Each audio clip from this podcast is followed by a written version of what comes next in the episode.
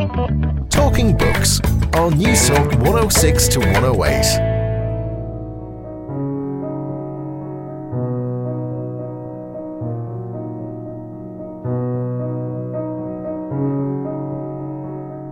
I'd be very interested in his insights into uh, politics because he lived through, uh, um, you know, quite a bit of turmoil.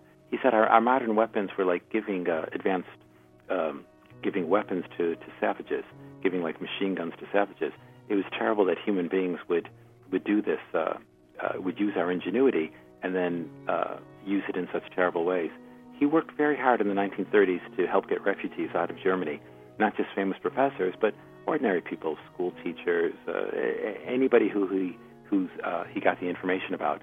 He spent quite a bit of his uh, income to to do that, and I think his insights. And, and in the 1950s, he helped push some of the early uh, movements to control limit limit nuclear weapons. So, having seen all that, he's he dealt with prime ministers and presidents and stuff. He slept over in the White House and had a, a, a thoughtful dinner with Franklin Roosevelt. I'd be very interested in his views about politics now he would be saddened at what uh, America has recently done, but he might be hopeful and might be able to suggest good ways to go forward about how you could bring out the best parts of all of us, something that I believe he was always looking for for himself. What is the nature of genius? And do we all have a blind spot? Hello, how are you? And you're very welcome to Talking Books. I'm Susan Cahill. It's lovely to have your company this evening. Well, on tonight's show, we're going to unpack those questions with futurist, business advisor, and writer David Bodanis, whose latest book, Einstein's Greatest Mistake The Life of a Flawed Genius, has just been published by Little Brown, where David writes, Einstein always believed that there was an invisible frame to our universe waiting to be found. He had always suspected, moreover, that this cosmic architecture would be very simple and very exact and very clear. So, how did Einstein's big ideas and philosophy of science change the way we see the world? And what can we learn from his life? I'm David Bodanis. I'm a recovering academic, and I'm proud to say that I'm from a city uh, which is Chicago, which has never voted for Donald Trump. We're Obama's home city. So I'm very proud of that. I've lived in uh, France for a decade, and I've lived in uh, London for several more decades. Um, I write a little bit about everything. I wrote a romantic uh, history a few years ago. I've written about uh, science. I'm writing a book about good moral behavior now. And I have a special love for Einstein, and I've written two books on Albert Einstein. I love that, David, uh, recovering academic. I suppose it means I might be somewhat gentle with you, does it? Uh, yes, the, uh, it was a. I, I can't say it was a traumatic time in my life. It was a very pleasant time in my life. Um, I was looking to get married. I just turned 30, and I've been looking in the London media circles where people were really charming and really quick and really untrustworthy and kind of shallow. So I thought, let me meet a nice academic. So I thought, well, to do that, I need to become an academic myself. So uh, I, I wrote a, a book that got me a position uh, teaching at Oxford, of all places. And uh, I, I met a nice lady. That particular relationship didn't work out, but we got two lovely children from it. Well, aren't you the tactical player? I might throw you a big, uh, wide open question to kick things off. Is there a relationship, do you think, between hubris and genius? Do you think that in some way it could be argued that they're, they are in relationship? Um, sometimes uh, hubris can uh, be associated with genius. Tasks that are very difficult, we have to find ways of pushing or pulling ourselves towards them. So some boxers will appear very arrogant. That's because they know it's scary going to a ring with a big, strong man who's going to try to uh, uh, hit you. So they they'll overdo. They'll sort of pump up their own confidence, which can seem very arrogant uh, from outside. A certain number of scientists uh, do the same thing. Uh, many, however, uh, don't do that and don't find it necessary. Einstein was in that second category because instead of him uh, needing to be pushed and, and force himself, he actually had a pool. He believed that there was a waiting vision of beautiful, clear principles in the in the world. It was unclear if they were created by God or just by. He, he referred to what he called the old one, this structure of forces that we get glimpses of around us, and he really wanted to see that. And that was enough of a pool. He was the uh, the gentlest, most humble of men. Yeah, he really believed in simplicity, and you really convey that in, in the biography. And it, it's it's something that we might uh, talk a little bit more about later. I'm just wondering, as I was progressing through the biography, I thought to myself, is it possible that genius reaches a peak of sorts, that it's an intellectual pattern or patterning in lives from these unbelievably talented people? Do you mean uh, that there's a certain age in which people reach a peak? Yeah, or even within it. It could be that they actually, you know, reach the kind of the, the high point of their lives intellectually at 25, 27. There's always this point, and then from there, there's a, I suppose, a tipping point, if you will. Mm. Uh, it, it, turns out in different fields, uh, people on average tend to peak at different ages. So, uh, lyric poetry or uh, song lyrics and a certain number, sort of pop songs, that seems to be especially good from the mid or late teens uh, up until one's uh, 20s, uh, uh, well into the 20s. Think of many uh, of the great songwriters around. They might still be uh, performing, but they tend to do songs when they were younger. Something was more vivid, direct for them. In general, within the sciences, it's the more theoretical sciences that people, on average, peak at a younger age. You can imagine a prodigy in chess or in mathematics. You can't really imagine a prodigy in history because they wouldn't have the the sensitive understanding. They might be able to recite lots of words and numbers, but clearly they couldn't feel for uh, for events as much as an older person could. Uh, so the more theoretical fields like mathematics, on average, tend to peak younger. Physics and then chemistry tend to uh, uh, often come later. People often reach their peak in their 30s or, or, or so. And then biology, especially traditional biology, which is a, a slightly more subtle field, people can peak later.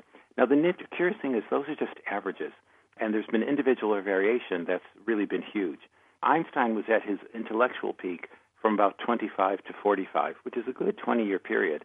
And because he was so uh, spectacular, really at the level of Leonardo da Vinci or Mozart, he was at his peak not just in one field, but in a huge range of fields, from the study of the ultra small and quantum mechanics to the study of the ultra large, the whole shape of the uh, universe, and all sorts of other things along the way.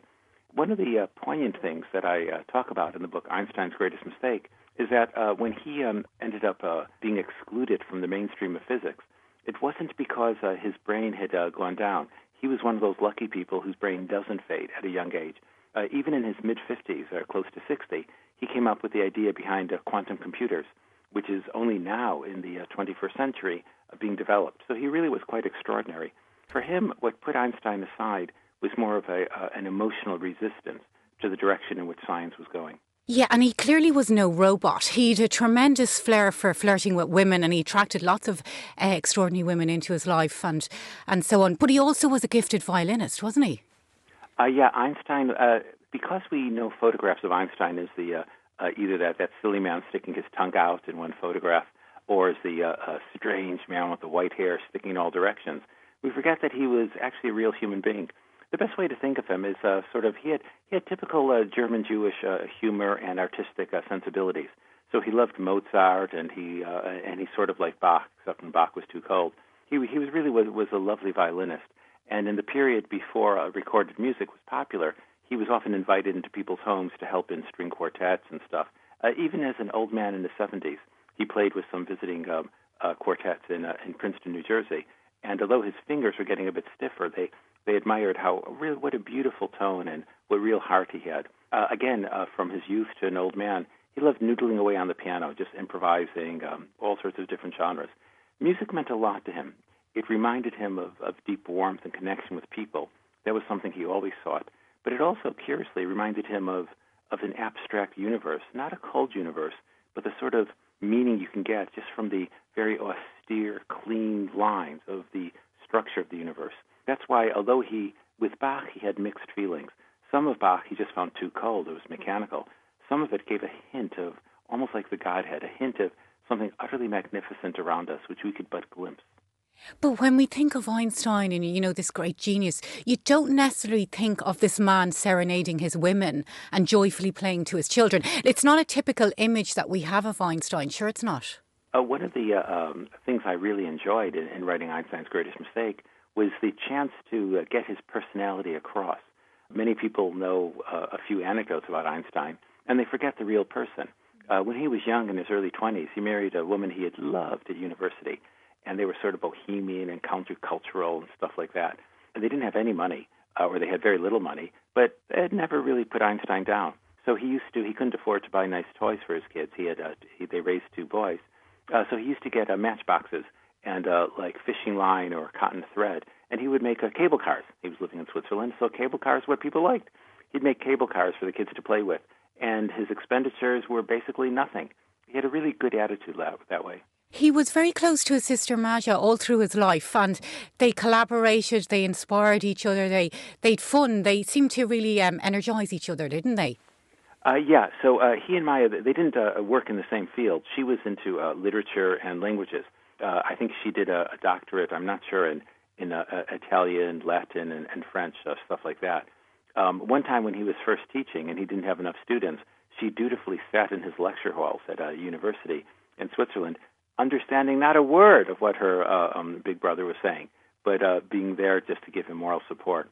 They had a great fondness from the time they were little kids uh, until uh, old age. She had a sort of a stroke when she was old, and uh, uh, she moved into Einstein's house in Princeton, where he ended up.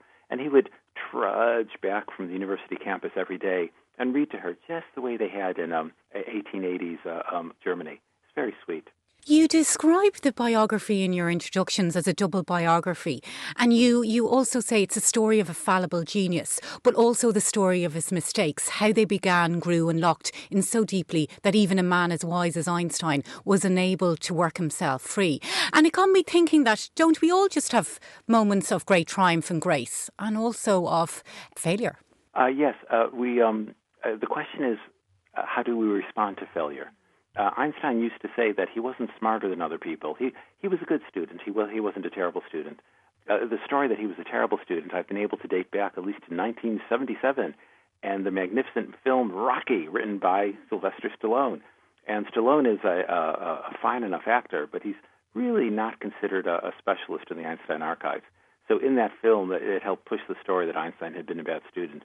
In fact, he he was a decent sort of A minus or B plus student but he could be persistent. As he, uh, his sister Maja, who he who wrote one of the few uh, accurate memoirs or trustworthy memoirs about his childhood, pointed out that when they were little, if they made card castles and put a layer of flat cards on top and built another layer on top, if it went up three or four layers, if a gust of wind blew into the room and knocked it over, her brother Albert would take a deep breath, and he would just quietly build it up again. So he was really persistent.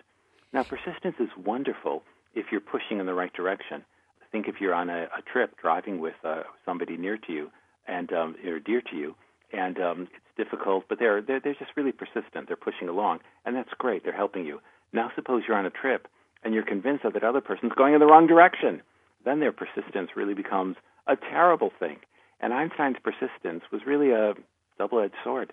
When he was going in the right direction, it was magnificent. It took him eight years to come up with one of his uh, best ideas in relativity, which is a long time to stay focused. But then when he decided that um, physics was going in the wrong direction and he wanted to uh, shift it, he stuck out with his fresh views for about 20 or 30 years, even in isolation. He was convinced that when physics was going the wrong way, well, in the past, mankind has often gone in the wrong direction, and a few decent souls have, uh, have kept the faith. He thought he could be like that. He was very stubborn when you think about it, wasn't he? Uh, yes, and, and again, stubborn is, you know, we often conjugate. We say, I'm persistent, you're stubborn, you know, they're closed minded. You know, we, we, we shifted around. So when it was aimed in the right direction, it was a very good thing. But I find it so surprising that here we have one of the greatest minds of the 20th century. And he clearly was so gifted in so many areas of his life. And he was a great teacher as well. But how he collaborated with different types of research or research that was maybe furthering on from the questions that he was asking, he limited himself enormously. And it's so surprising considering the depth of his creativity in one way that he his vision was so stifled in another. Uh, yes, uh, one of Einstein's contemporaries said that thinkers are either golfers or tennis players. Uh, a golfer is somebody who needs quiet time to work out things on their own when you hit the golf ball. A tennis player, when they have a, a problem, they need somebody else around to bounce ideas back and forth with. Einstein was a mixture of both. He very much was a tennis player. He would usually have one good colleague, and he would really spend time with a colleague, and they'd work on ideas together. Then he would become a golfer and have some quiet time to uh, to put it together. The sad thing is, later in his life, he was sort of forced to be a golfer, and the buzz of ideas bouncing back and forth, which he had needed, has slid away. From Einstein's perspective, he wasn't actually uh, narrow minded and he wasn't uh, stuck in his ways. Rather, he was holding out for something decent. I can give an, an example uh, now. At the moment, uh, Donald Trump is kind of mixed popularity in America. I think the majority of Americans are pretty much against him. There's a, a large minority who support him, perhaps uh, 30%. Now, suppose things were different. Suppose we lived in a slightly different world where you lived in America, say, and 98 or 99% of the people were all for him and thought he was great. And you would think my country's gone insane, the way that sensitive people thought that uh, uh, Germany in the 1930s had gone insane. So you would try to hold out, and people say, "Come on, join the crowd, go with it, go go along with all this." And you say, "No, no, that's wrong. Even though it's popular, I'm holding to something which I know is, is a much deeper truth, and I hope that eventually society will recover and come back to my side." And that's sort of how Einstein was. He thought that science had broken open in a good way with Isaac Newton a few hundred years before by seeing that uh, everything could be really clear and understandable. That's his famous line God does not play dice with the universe. That if there were uncertainties, if we looked in the microscope at the tiniest level and things where there's uh, quantum fluctuations and electrons are bouncing around in an unclear way, he thought, well, if it's unclear, it's simply because we don't have sufficiently uh, accurate tools to see the details, or our mathematics isn't advanced enough to see the underlying patterns of what's going on. But if we have better tools and better understanding, we'll see that the deity or whatever force there is in the universe has created a clear, crisp universe for us to understand. So he felt he was just holding out for sanity. You mentioned Spinoza, the great um, Dutch uh, Jewish philosopher. And what I found really interesting about that was that there was this great commonality between Einstein and Spinoza, who was, you know, who was born 300 years before, and that how Einstein got encouragement from his ideas. And it's interesting to think how one famous historical figure can impact on another and this pattern within, isn't it? Uh, sure. So uh, Einstein um, loved uh, philosophy. When sometimes you read um, scientists or historians of science who are very against philosophy, and if you want to rebut them, you can say, "But Einstein gained a lot from the philosophers." So he loved uh, David Hume and uh, and Kant uh, very much, and Spinoza he especially admired. Spinoza from the 1600s. He was one of those Jewish people from originally a Spanish family. They were kicked out of Spain because of um, Catholic anti-Jewish persecution, and ended up in uh, in, in Amsterdam, uh, in the Netherlands. And Spinoza w- was just a very kind man. He worked, I think, as a lens grinder in microscopes and uh, um, other things like that in his lifetime. And he was he was just a decent, uh, calm thinker. He believed in um, a certain notion of the deity, which is which is one that I think a lot of people are drawn to today. It was Einstein's view also. You can imagine religious views as being on a spectrum. On one side is uh, extreme atheism, sort of like uh, Dawkins, that it's all entirely false. On another side, another extreme, is the belief in the literal truth of, of every word of the uh, various divine books and stuff. Um, so that would be, um, uh, you know, say some of the fundamentalists in America. But there's a large area in between, and Einstein was was at that level. So he didn't. Uh, he was against atheism. He thought it was very unscientific. How could you be so sure? But he didn't believe in the uh, the literal truths in the Bible. So, for example, he didn't believe that Moses received uh, divine tablets from God on Mount Sinai. He thought that Moses was a very wise man, and there's a great wisdom in the Ten Commandments, which would behoove us to listen to. Uh, but in that realm in between, Einstein thought, well, you might not have an interventionist deity, but something, some force has set up this clarity we see in the universe, that there's repeating non-random structures around. Gravity works in a certain way, stars course in a certain form. The universe was created in a certain way rather than another way. Why is that? What, what's going on to make these invisible patterns be there? And that notion, that sort of pantheism, Einstein got very much from Spinoza. So he looked back in time and he thought, yeah, there was a fellow thinker. He also knew that Spinoza had believed in science at a period of time when science was really just getting going. And for quite a while, people didn't believe in the 1600s that there could be clear causality behind things. And so Einstein knew that Spinoza had been unpopular, but if you wait a generation or two, the, the underlying truth uh, came out again. So Einstein thought that that was going to be his fate. But clearly, David, he, you know, science gave him his own personal truths. And, you know, as you said earlier, he, he, you know, the relationship between the simplicity and the beauty of it all, that's where he found his salvation and comfort. But he didn't, um, you know, he, he engaged with lots of different theologians and read a lot of broad based writers and, as you say, philosophers. He met Martin Buber from time to time and he also um, had a lot of time and space in his company and had dinner with Carl Jung. Uh, yes, uh, uh, Buber was a nice man. Um, they, they, they, uh, it doesn't seem that they had um, uh, a deep intellectual relationship. It turns out they liked the Ellery Queen uh, mystery novels and thrillers. They talked about that in the 1950s, and they had uh, similar tastes in music. Uh, uh, Jung, uh, Einstein met when he was young. Uh, when he, I think, when he first moved to Zurich in the first decade of the 20th century. Uh, Jung w- w- was an unpleasant man. He, uh, later life, famously became a terrible anti-Semite and he was very uh, stuck in his uh, views. He was sort of uh, dogmatic and, and not quite logical. So the, the families didn't really get on. In Zurich, however, Einstein did make good friends with another man, a, a, one of the men, whose names I uh, can't remember right now, who helped create emergency medicine, like uh, emergency rooms and things like that. And it was to that friend that Einstein made a beautiful um, remark in 1914. He couldn't quite grasp the details that he wanted to find in understanding how the universe worked, but he felt he was really close. In fact, we know he's about a year away from his final discovery. And he said, I feel, I feel that I'm seeing the tail of the lion, but I can't make out the body of the lion, and yet I know it exists. So what Einstein meant was, I have a few equation, equations that show a little bit about how the universe works. They're not quite complete. I feel that there's this vast, deep pattern, this throbbing intellectual pattern. I can't quite see all of it. I'm just getting glimpses. But from these glimpses, I believe that this deeper thing exists. And that's what drove Einstein for a long time. Do you think we can compare him to Isaac Newton? Like, do you think if you got uh, a load of sciencey types in a room and, you know, you, you could, th- you know, throw them a lifeline from history? If we look at how we've evolved today and the progresses in technology and how we understand things, who ultimately had the greatest impact? Um, in terms of um, uh, breakthroughs and ideas, uh, Newton and, uh, and Einstein are, are similar. Uh, each opened up a brand new field. Uh, Newton opened a door away from um, uh, so to say, medieval mysticism and into this crisp, clear scientific and technological world that has led to things like the iPhone and stuff like that. Uh, Newton's personality was it wasn't as unpleasant as often described, but he wasn't as warm and jokey and friendly as Einstein. But what he did is he opened a, a door to a room that we'd only had hints of before, and that room is all the modern science that controls us. In that sense, Einstein was similar. He too opened a door which led to this whole understanding of uh, relativity, which, which, which I talk about in the book. And it's a fresh vision of the universe. It's a it was an unexpected doorway, and there's uh, enormous things there. At the moment, we don't have uh, many technologies from it. Our GPS uh, satellite systems that uh, give us uh, detailed information about where we are that depends on relativity, but that's one of the few. At the moment, we don't use black holes for travel through the galaxy. I have no idea if in centuries we'll be able to do that.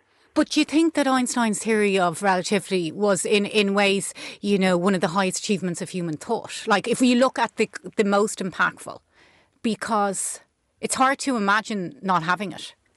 Yeah, um, I suppose I would make a difference between a, a high achievement of thought and the impact, the practical impact. So Einstein's uh, work, which I describe in the book, really was uh, terrific. It's um, uh, as beautiful as the the, the best uh, works of Mozart and uh, as succinct and uh, insightful as, as anything of Newton. It's really one of the, the, works of one of the three or four supreme geniuses of all time.